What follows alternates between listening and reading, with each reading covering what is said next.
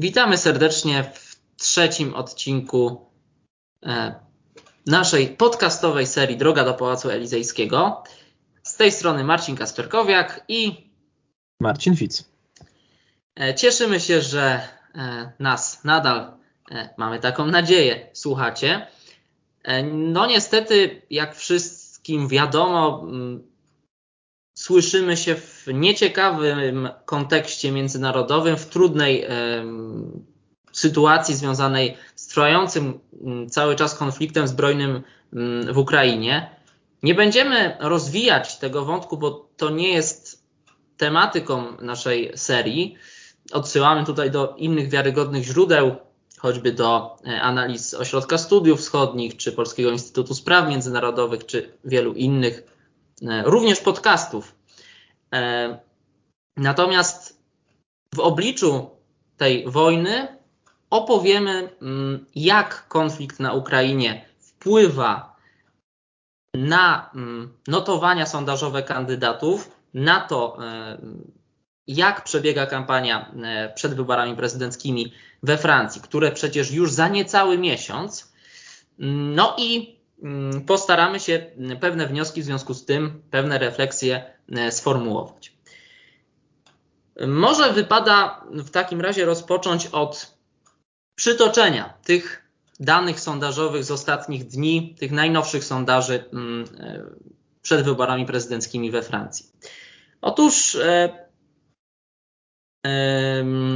16, e, czy właściwie od 12 do 16 marca przeprowadzano badanie i zrobiła to pracownia E, IFOP, z którego wynika, że urzędujący prezydent Macron mógłby liczyć na aż 30% poparcia. Mówię aż dlatego, że w poprzednich badaniach notował o parę punktów procentowych mniejsze mm, wyniki. E, Macron 30%, na drugim miejscu Le Pen, Le Pen 18%, Następnie Eric Zemmour 13%. Jean-Luc Mélenchon 12%. Wspominaliśmy o nim, e, że może się okazać czarnym koniem wyborów, e, ale będziemy jeszcze szczegółowo analizować jego kandydaturę mm, w jednym z naszych kolejnych mm, odcinków. No i Valérie Pécresse 11%. Sondaż przeprowadzony przeprowadzany w dniach 13-16 marca e, wskazuje, że poparcie dla Macrona jest jeszcze wyższe, to znaczy 31% ankietowanych wskazałoby właśnie tego pretendenta, 16% Le Pen, 12% Zemmour, 11% Jean-Luc Mélenchon i 10,5% Valérie Pécresse. No i najnowszy, e, przeprowadzany od 14 do 17 marca, Macron 29%, Le Pen 17%, Zemmour 11% e, za e, remisującymi ze sobą Pécresse i Mélenchonem, którzy zdobyliby 12% poparcia. No reszta kandydatów nie ma większego znaczenia. Mm, tak jak już zresztą wielokrotnie wskazywaliśmy w naszej, e, w naszej serii podcastowej.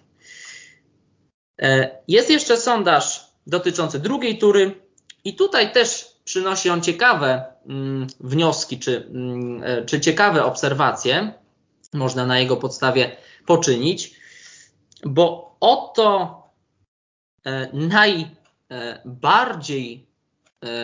groźną dla Macrona kontrkandydatką okazuje się znowu Le Pen.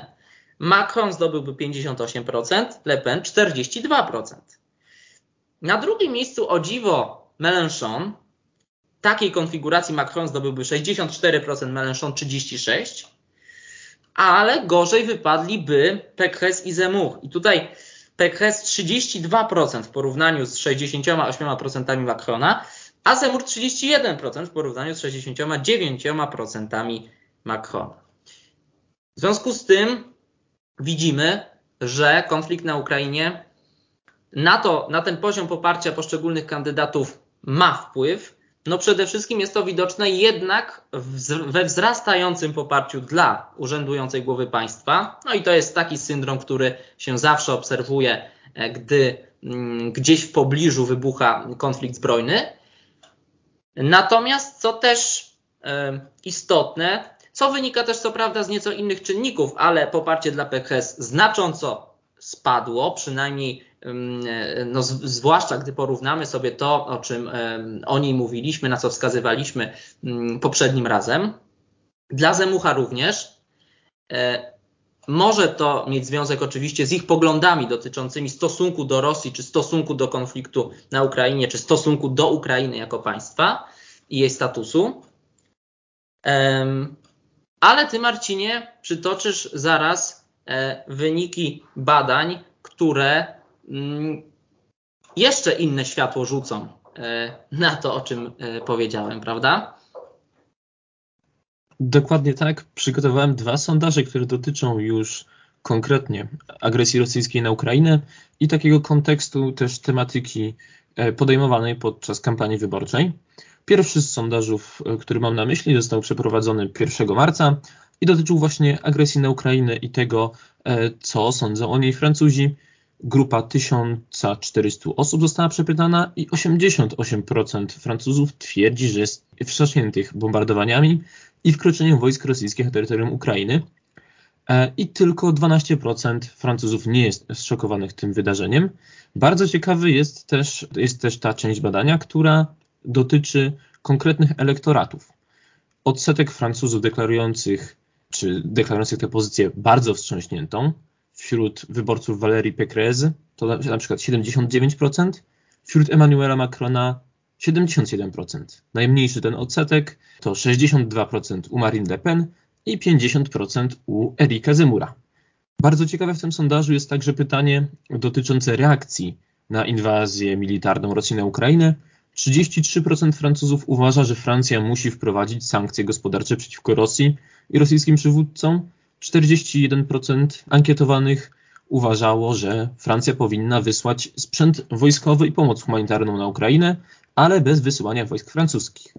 Za to 8% osób ankietowanych popierało wysłanie wojsk francuskich na terytorium Ukrainy do walki z wojskiem rosyjskim. 17% Francuzów uważało, że Francja nie powinna w żaden sposób reagować ani militarnie, ani ekonomicznie. Widać więc, że ta interwencja Francji poprzez sankcje gospodarcze czy, czy pomoc sprzętu y, jest pożądana przez zdecydowaną większość Francuzów we wszystkich kategoriach, także tych elektoratów. I warto zaznaczyć właśnie, że prawie 1 trzecia wyborców Erika Zemura, przynajmniej potencjalnych, czyli 32%, oraz prawie 1 czwarta Marine Le Pen 24% i Jean-Luc Mélenchon 22% uważa, że Francja nie powinna działać w jakikolwiek sposób, kiedy tylko 5% wyborców Emmanuela Macrona jest tego samego zdania. Ciekawy jest też sondaż przeprowadzony 16 marca, który dotyczy najważniejszych tematów wyborczych. Grupa 1600 e, osób odpowiadała na pytania właśnie, które tematy uważają za bardziej niepokojące. I tutaj akurat nie obserwujemy zbytniej zmiany. Można wręcz powiedzieć, że wojna na Ukrainie wręcz podsyciła te obawy dotyczące siły nabywczej, wzrostu cen paliw, e, wzrostu cen gazu. I to właśnie siła nabywcza jest zdecydowanie najważniejszym tematem wyborców podczas tych wyborów prezydenckich. W tym sondażu, w którym można było zaznaczyć trzy opcje z 17, aż 57% e, osób zaznaczyło właśnie pozycję inflacji i tylko dla 15% ankietowanych wojna na Ukrainie będzie liczyła się przy wyborze. W związku z tym ta pozycja wojny na Ukrainie jest dopiero ósma z wszystkich 17, 17 propozycji. E, w związku z tym siła nabywcza jest do tej pory tematem, który będzie miał największe znaczenie. To się nie zmieniło w porównaniu do sondaży, które już przytaczaliśmy. Wyprzedza ona zdrowie 28% ankietowanych, bezpieczeństwo 24% ankietowanych, emerytury również 24%, środowisko ekologia 22%, imigracja 19%. Widać więc, że wojna na Ukrainie jest mniej więcej na tym poziomie ważności, co zatrudnienie, edukacja, nierówności społeczne czy ochrona socjalna i dług publiczny.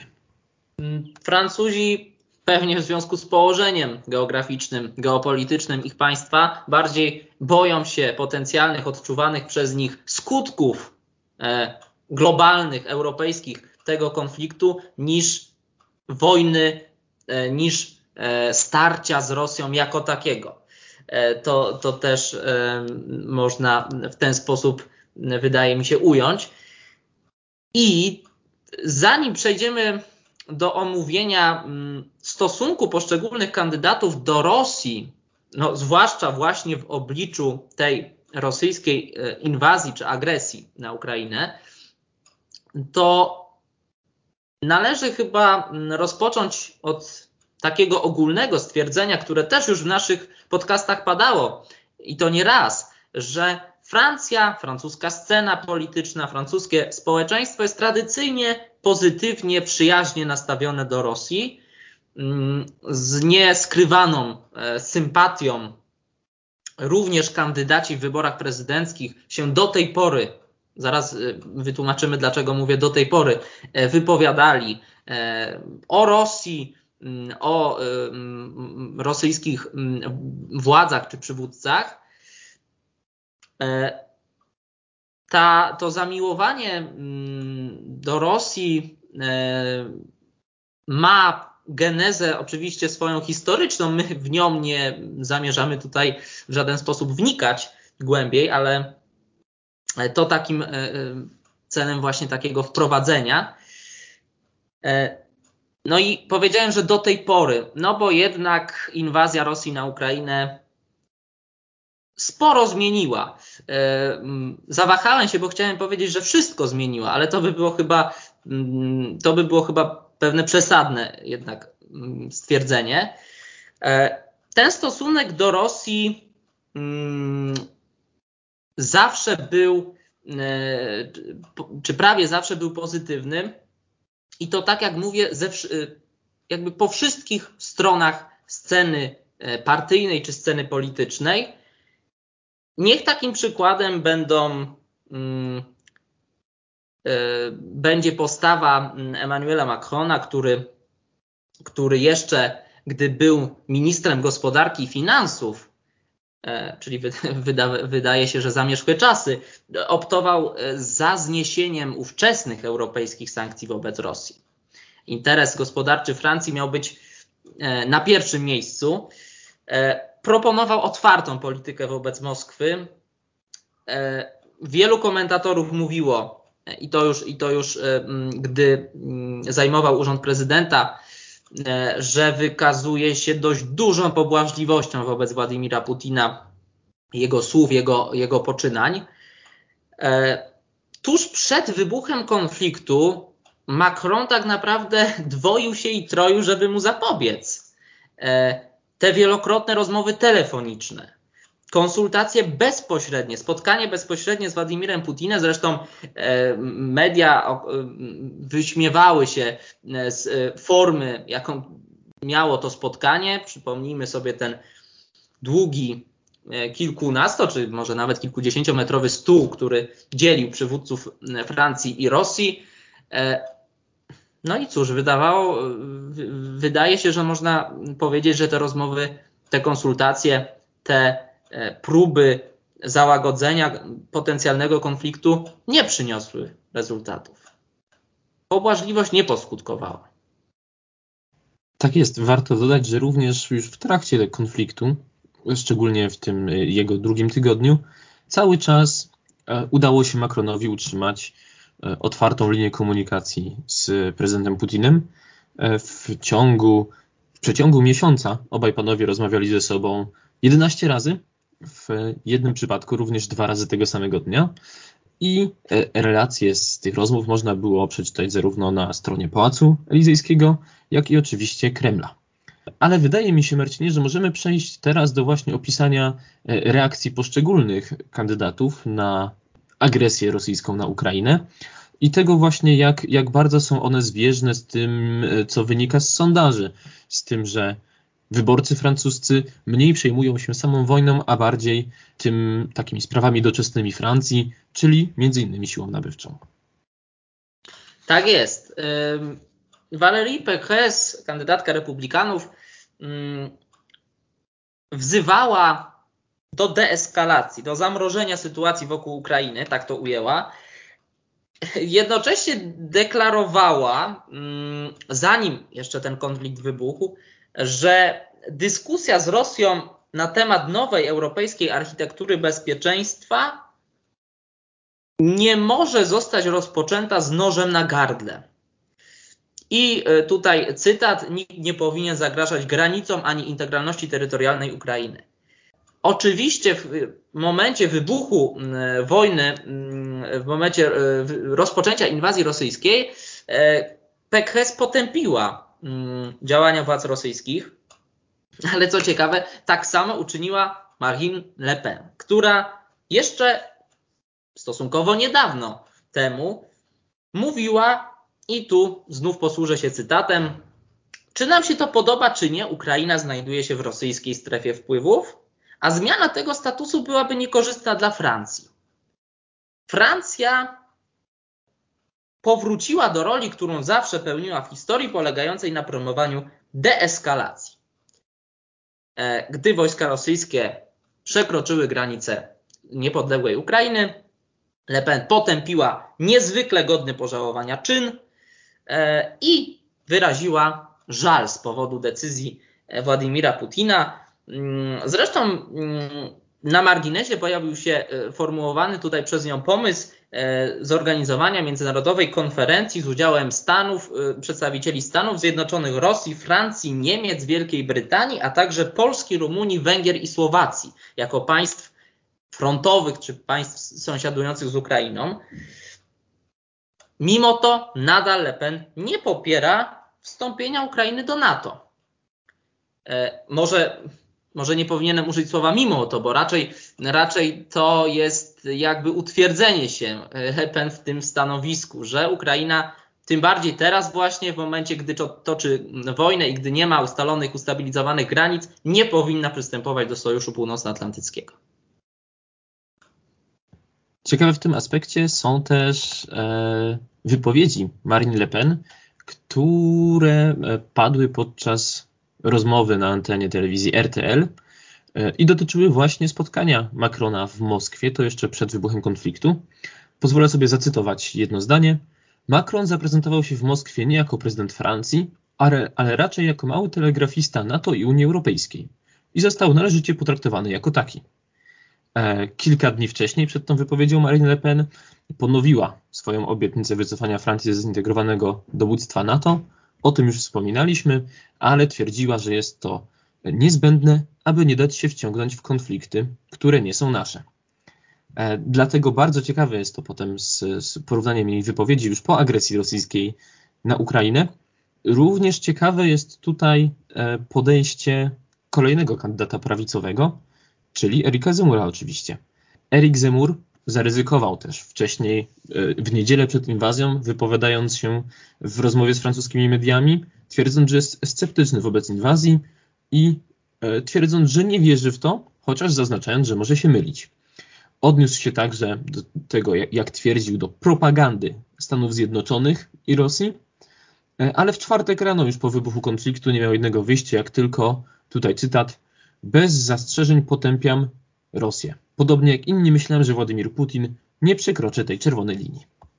Tak i um, jeśli chodzi o Zemura, to jeszcze może warto przywołać, um, zanim jeszcze konflikt wybuchł, e, inne słowa, mianowicie, że decyzja Rosji o uznaniu niepodległości dwóch donbaskich republik na wschodzie Ukrainy to pogwałcenie suwerenności Ukrainy, Ukrainy i zasady nienaruszalności granic, jest to także rzeczywisty koniec porozumień mińskich, które stanowiły jedyne wiarygodne ramy stabilności Ukrainy. Jeszcze mhm. pozwolę sobie wspomnieć, że w tym samym okresie, czyli e, uznania Republik Ludowych, również Marine Le Pen zmieniła trochę swoje zdanie i zaproponowała, możemy to nazwać taki handel wymienny, czyli proponowała, aby zażądać od Rosji definitywnego wyjścia z Donbasu i uznać integrację Krymu ukraińskiego z Rosją. Tak, właśnie. To jeszcze tak, taka idea się pojawiła u Le Pen, a a Zemur, e, no właśnie, to, e, to uznanie niepodległości Republik e, Wschodniej Ukrainy potępił, Mm, oczywiście, gdy wypukł konflikt, do tego zmierzałem, no to zeszło to na dalszy plan mimo wszystko, mimo całej oczywiście tutaj istotności tego problemu, ale zeszło to na, na drugi plan. Wiemy też i też o tym rozmawialiśmy, że Zemur, podobnie jak Le Pen, mm, nie przepada za NATO, mówiąc kolokwialnie. I mimo ataku Rosji na Ukrainę, Zemur postuluje, czy, czy mm, próbuje tutaj spopularyzować swój pomysł e, podpisania traktatu hamującego ekspansję NATO e, i stabilizującego tym samym sytuację w Europie Wschodniej. Czyli Zemur również, podobnie jak Le Pen, jest przeciwnikiem wstąpienia Ukrainy do NATO. Zemur posuwa się dalej niż Le Pen, to znaczy mówi jeszcze wprost o tym, że Ukraina powinna zostać ogłoszona państwem neutralnym. E, natomiast co do tej, e, tego specjalnego traktatu hamującego ekspansję NATO, mm, przychodzi mi do głowy i kojarzy mi się to z postulatami, czy właściwie żądaniami strony rosyjskiej wobec Ukrainy, czy wobec e, NATO i świata zachodu, zachodniego. Mam wrażenie, że Zemur tutaj się idealnie w tą niestety propagandę wpisuje. Dokładnie, możemy powiedzieć, że Erik Zemur e, wręcz zgadzał się ze zdaniem prezydenta Władimira Putina i tak jak powiedziałeś, zaproponował ten traktat o powstrzymaniu ekspansji NATO. Warto też dodać, że e, w trakcie tej swojej wypowiedzi prewencyjnie obwinił przyszłe sankcje USA i Unii Europejskiej, przewidując, że będą one nieskuteczne i tu ważny cytat, będą sprzeczne z naszymi interesami gospodarczymi. Dlatego uznał, żeby uniknąć, jak sam powiedział, kolejnej wojny, e, warto uznać zasadę, warto uznać tę suwerenność Ukrainy i wprowadzić zasadę powstrzymania ekspansji NATO. Podsumowując, e, wszyscy kandydaci, ci najważniejsi w wyborach prezydenckich we Francji, potępili rosyjską agresję na Ukrainę, opowiadają się za deeskalacją, za zakończeniem konfliktu, ale mają jakieś swoje ale i od ich mm, umiejscowienia na spektrum politycznym i e, od ich e, mm, poglądów i programu politycznego, wyborczego zależy, jakie duże w cudzysłowie to ale mm, jest. Więc od pomysłu Macrona do tego, żeby, żeby te sankcje przyjmować, jeszcze tu można wspomnieć o tym, że Francja zadeklarowała, że do 2027 wycofa się z, całkowicie z importu rosyjskiego gazu i rosyjskiej ropy. Więc od Macrona znów przez to spektrum do Zemura, który właściwie mówi nieco językiem Putina. Jeszcze pozwoliłbym sobie wspomnieć o kandydacie e, lewicowym Francji nieujaźnionej, E, Jean-Luc Mélenchon również wcześniej znany był z takich, może nie sympatii znowu prorosyjskich, ale z takiej ciekawej wizji e, polityki zagranicznej, e, która miała opierać się na, na polityce bez sojuszy.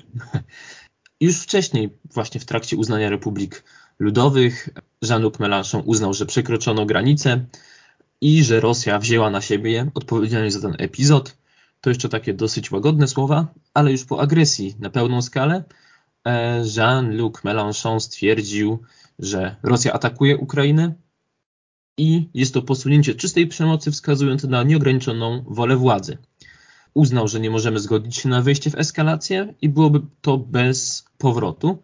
Mimo to wzywał również, aby wyprowadzić taką francuską inicjatywę pokojowego i dyplomatycznego rozwiązania sytuacji, i tutaj ciekawe, z celem uzyskania natychmiastowego zawieszenia broni i wycofania wszystkich obcych oddziałów z Ukrainy, co oznacza, że e, tutaj sugerował również, że to nie tylko Rosja ma buty żołnierzy na, na ziemi ukraińskiej. Dodał też, że nasze potępienie interwencji wojskowej Rosji nie oznacza, że zmieniliśmy nasze stanowisko, wręcz przeciwnie. Zawsze mówiłem, że nie możemy dalej upokarzać Rosji, popychając na to coraz bliżej jej granic to niebezpieczeństwo, którego nigdy nie zaakceptują. Więc tutaj widać też ciekawe podejście kandydata Francji nieujarzmionej, kandydata lewicowego, e, no i pozwala nam też to podsumować, wyprowadzić taki wniosek, że to podejście może nie tyle prorosyjskie, ale takie właśnie bardzo, bardzo mało kolizyjne, jest niezależny od, od jakichś tutaj światopoglądowych cech, czy, czy, czy także programowych. Jest to niezależne od przynależności partyjnej. Tak, można więc dokonać pewnej gradacji, tak jak to postarałem się wcześniej nieco w skrócie ująć, ale e, rzeczywiście to jest, e, to jest niezależne, tak jak mówisz. Konflikt na Ukrainie wywołał też temat migracji, a właściwie kwestię związaną z napływem uchodźców e, z Ukrainy. My w Polsce doskonale sobie z tego zdajemy sprawę. Zresztą Polska stawiana jest jako e, wzór, jak tej pomocy uchodźcom udzielać. Natomiast mm, we Francji te obawy dotyczące migrantów wiążą się już od lat i to trwa ten stan do dziś, przynajmniej tak mi się zdaje, wiążą się z, z napływem imigrantów z innego regionu, czy z innych regionów świata niż z Ukrainy. Chodzi oczywiście o e, migrantów z Afryki Północnej i państw Bliskiego Wschodu, czy też częściowo Azji.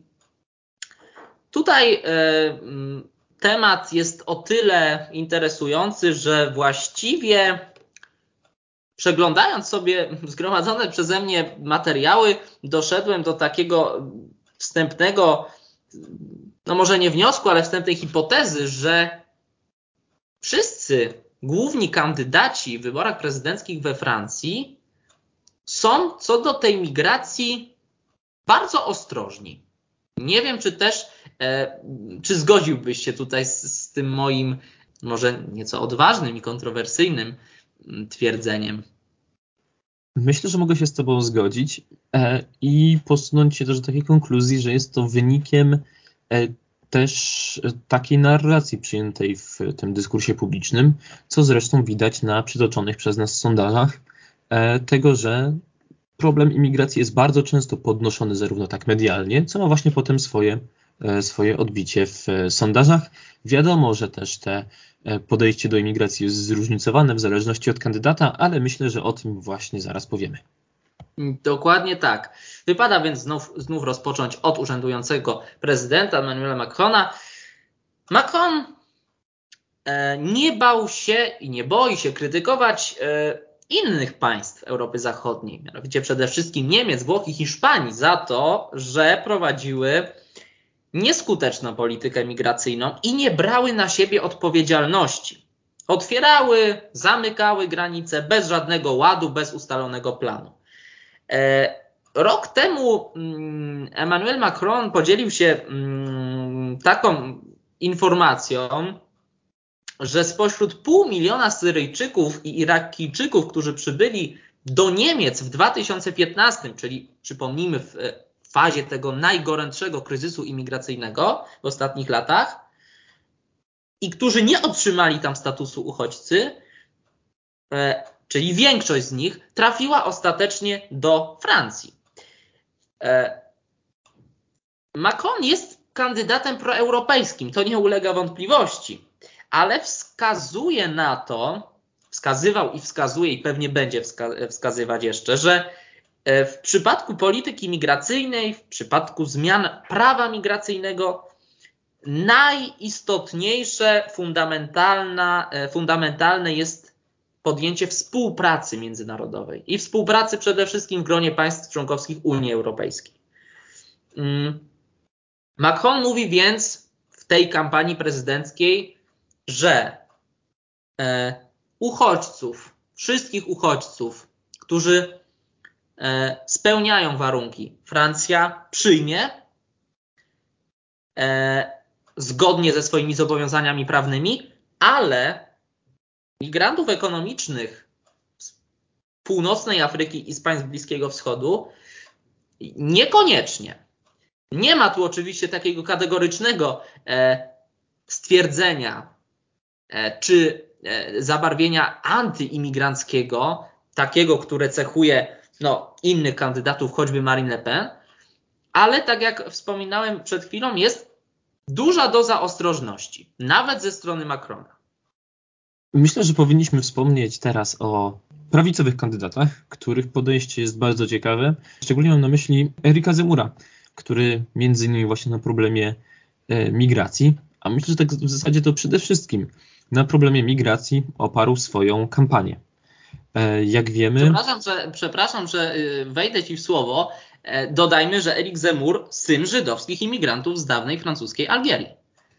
Dokładnie tak. Dokładnie tak, dlatego tym bardziej ten przypadek jest jeszcze ciekawszy, biorąc pod uwagę także jego e, książki, jego prace, w których właśnie opisuje szeroko problem imigracji. Zaraz przytoczę zresztą fragmenty jego stanowiska. Zresztą sam Erik Zemur e, został skazany e, sądownie za podżeganie do nienawiści w związku ze swoimi wypowiedziami, wypowiedziami o migrantach. Między innymi mówił, to są złodzieje, mordercy, gwałciciele, oni wszyscy tam są. Musimy ich odesłać tam, skąd pochodzą, a tymczasem nasze pieniądze idą na te osoby. Była to wypowiedź o nieletnich migrantach, którzy trafiają do Francji bez opieki dorosłych krewnych. Erik Zemur uważa problem imigracji za fundamentalny. Twierdzi właśnie, że następuje wymiana populacji, która doprowadza do utraty francuskiej tożsamości. To on wprowadził ten problem do takiego szerokiego dyskursu publicznego we Francji. Sam twierdził, że Macron swoją liberalną polityką niszczy ducha Francji, pozwalając właśnie na tę wymianę populacyjną. Przytoczę w takim razie fragmenty z książki Erika Zemura. Nie mamy już ani czasu, ani wyboru. Musimy zmienić prawo i przestać wierzyć, że nasze współczucie i humanizm pozwolą grzesznikowi zrozumieć jego grzech. Musimy odsunąć tych drapieżnych najeźdźców z od naszych granic. Demografia jest naszym losem. Dajmy Francji i jej narodowi środki pozwalające na wzięcie swojego losu we własne ręce.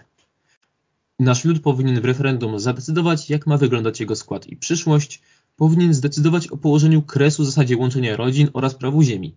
Powinien wprowadzić ścisłe uregulowanie prawa azylu, tak aby francuska i europejska oligarchia sędziowska nie mogła go w tym powstrzymać. Tylko w ten sposób przywrócimy porządek i pokój społeczny. Ruszamy do walki o ochronę Francji, jaką znamy, jaką znaliśmy. Ta walka przerasta nas wszystkich, ale od niej zależy przyszłość naszych dzieci i wnuków.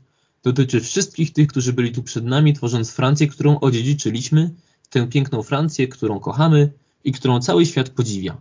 Tych przodków, którym jesteśmy dłużni wdzięczność i szacunek, podczas gdy nie przestajemy obrzucać ich obelgami i robić im wyrzuty. Przodków, którym zawdzięczamy troskę o Francję przekazaną nam później w spadku. Naszym zdaniem jest napisanie dalszego ciągu Francji. Tym, którzy byli tu przed nami i tym, którzy przyjdą tu po nas, nie chodzi o zreformowanie Francji, ale o jej uratowanie. Francja nie powiedziała ostatniego słowa. Jest to fragment właśnie z książki. Francja nie powiedziała ostatniego słowa i myślę, że właśnie ten ostatni element przytoczonej e, przeze mnie wypowiedzi Erika Zemura świadczy o tym, jak ważny jest to dla niego problem i e, jak uważa go za centralny w ogóle dla całej przyszłości Francji jako takiej, dla narodu francuskiego. I podaje konkretną receptę. To znaczy, po pierwsze, zatrzymać przepływ migrantów, po drugie, zahamować utrzymywanie migrantów, utrzymywanie e, przez państwo, utrzymywanie socjalne, o tym też zresztą wspominałeś. A nawet, i to jest ten element, który go chyba wyróżnia na tle wszystkich innych kandydatów w wyborach prezydenckich, deportować wszystkich nielegalnych migrantów do miejsc, z których do Francji przybyli. E, nawet tak daleko nie posuwa się Le Pen. E, Le Pen oczywiście też pragnie podjąć walkę z potopem imigracji, jak to określa, pragnie wydobyć Francję z więzienia Unii Europejskiej. O tym też oczywiście już ten problem e, nakreśliliśmy poprzednim razem, ale tutaj pada to e, zdanie w kontekście właśnie polityki migracyjnej. Unia Europejska ma być według Le Pen też odpowiedzialna za, za błędy w mm, funkcjonowaniu polityki migracyjnej mówi wprost: imigracja nie jest szansą dla Francji. Imigracja to dla Francji dramat. No i dlatego też konkretna recepta ze strony Le Pen się wyłania, a to znaczy przywrócenie granic, e, ograniczenie dostępu imigrantów do państwowej opieki zdrowotnej i do publicznej edukacji, i tutaj punkt zbieżny z Zemurem. E, ponadto uniemożliwienie nielegalnym imigrantom legalizacji pobytu we Francji i utrudnienie, znaczące utrudnienie procedury otrzymywania przez imigrantów francuskiego obywatelstwa. E, więc tutaj znów pewne nici łączące te dwa, tych, dwóch, tych dwoje kandydatów i te dwa pomysły. No i znów na bardziej umiarkowaną tutaj wybija się, czy wyrasta Pekres, e, która z kolei przedstawia też swoje pewne propozycje, ale na co może warto zwrócić uwagę, one tak bezpośrednio nie dotykają tematu imigrantów. To znaczy, na przykład wzmocnienie Europejskiej Agencji Straży Granicznej Frontex, albo finansowanie przez Unię Europejską budowy mm, fizycznych barier, które by ten przepływ imigrantów z, miały ograniczyć. E, podobno czy rzekomo do 2000 e, przejść, tak jak to jest zapisane, tak jak przewidziano w traktacie z Schengen. Więc e, stosunek bardziej umiarkowany, ale no ja bym powiedział, że nie do końca jasny. To w temacie Walerii Pekresja pozwolę sobie jeszcze dodać. Podczas kampanii stała się bardziej krytyczna właśnie wobec Unii. E, dystansuje się od niej pewnie też w celu zdobycia głosów właśnie od, od Zemura i Le Pen i ma to, e, jest to też powiązane z tym, z polityką migracyjną Unii, którą 6 lutego podczas wywiadu we francuskiej telewizji określiła jako migracyjne Waterloo, twierdząc, że do Europy w 2021 roku wjechało 40 milionów migrantów, podczas gdy według Komisji Europejskiej było to 200 tysięcy. E, poprawił ją w związku z tym francuski minister do spraw europejskich Clément Bon, który powiedział, tutaj cytat, gada bzdury i myli wjazdy wizowe z przyjazdami migrantów. Taka retoryka też dotycząca migracji ze strony Pécresse jest o tyle zaskakująca, że pierwotnie opuściła ona ugrupowanie republikanów w 2019 roku, częściowo właśnie ze względu na e, różnice z ówczesnym liderem, który opowiadał się za bardziej prawicowym, populistycznym kursem, przede wszystkim właśnie w temacie migracji. Tak, a mm, tutaj jeszcze nasuwa mi się e, refleksja, że mm, kwestia mm, spadku poparcia i tak naprawdę znaczenia PKS w tym wyścigu przedwyborczym czy już później wyborczym, to jest y, jeszcze, y, jeszcze inna y, dyskusja, czy kolejny właściwie temat do tej dyskusji. Być może będziemy mieć jeszcze okazję go tutaj w naszych podcastach poruszyć. Tymczasem, jeśli Marcinie nie masz nic więcej do dodania, to ja pozwoliłbym sobie może tak właśnie krótko jeszcze podsumować to, o czym dzisiaj powiedzieliśmy, mhm. z racji na tę mnogość tematów. Czyli po pierwsze, dla Francuzów największe znaczenie ma spadek siły nabywczej pieniądza, dodatkowo wywołany agresją rosyjską na Ukrainę. Mimo to Emmanuel Macron cały czas zwiększa, zwiększa swoje poparcie w sondażach, co możemy uznać trochę za efekt flagi i efekt pewnie jego kreacji jako męża stanu i kreowania Francji jako tej mającej rolę przywódcy E, która tutaj właśnie bierze udział w tych negocjacjach. W związku z tym, w związku z jego aktywnym udziałem dyplomatycznym, jest on atakowany przez swoich kontrkandydatów, między innymi Marine Le Pen, która krytykuje Macrona i uważa, że straszy on Francuzów wojną. E, I reszta właśnie kontrkandydatów, mimo swojej prorosyjskości, zmieniła trochę zdanie na temat Putina i Rosji, łagodząc je oczywiście. Często jednak usprawiedliwiają w jakimś stopniu Rosję, krytykując NATO, tu warto też szybko wspomnieć o tym, że Marine Le Pen musiała zniszczyć ponad milion swoich ulotek wyborczych, w których umieszczone zostało zdjęcie jej razem z Władimirem Putinem, które zostało zrobione podczas kampanii wyborczej do poprzednich wyborów prezydenckich.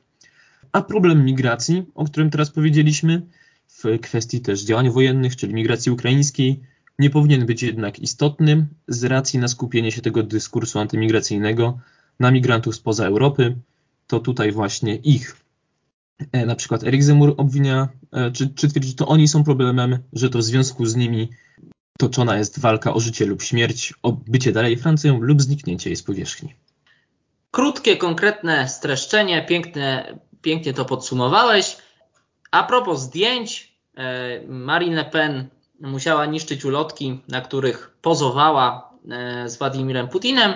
Z kolei fotografka Pałacu Elizejskiego e, podzieliła się w mediach społecznościowych zdjęciami prezydenta Macrona, który w bluzie moro z kapturem i e, w powiedziałbym nie do końca eleganckim stylu, również pod względem zarostu twarzy.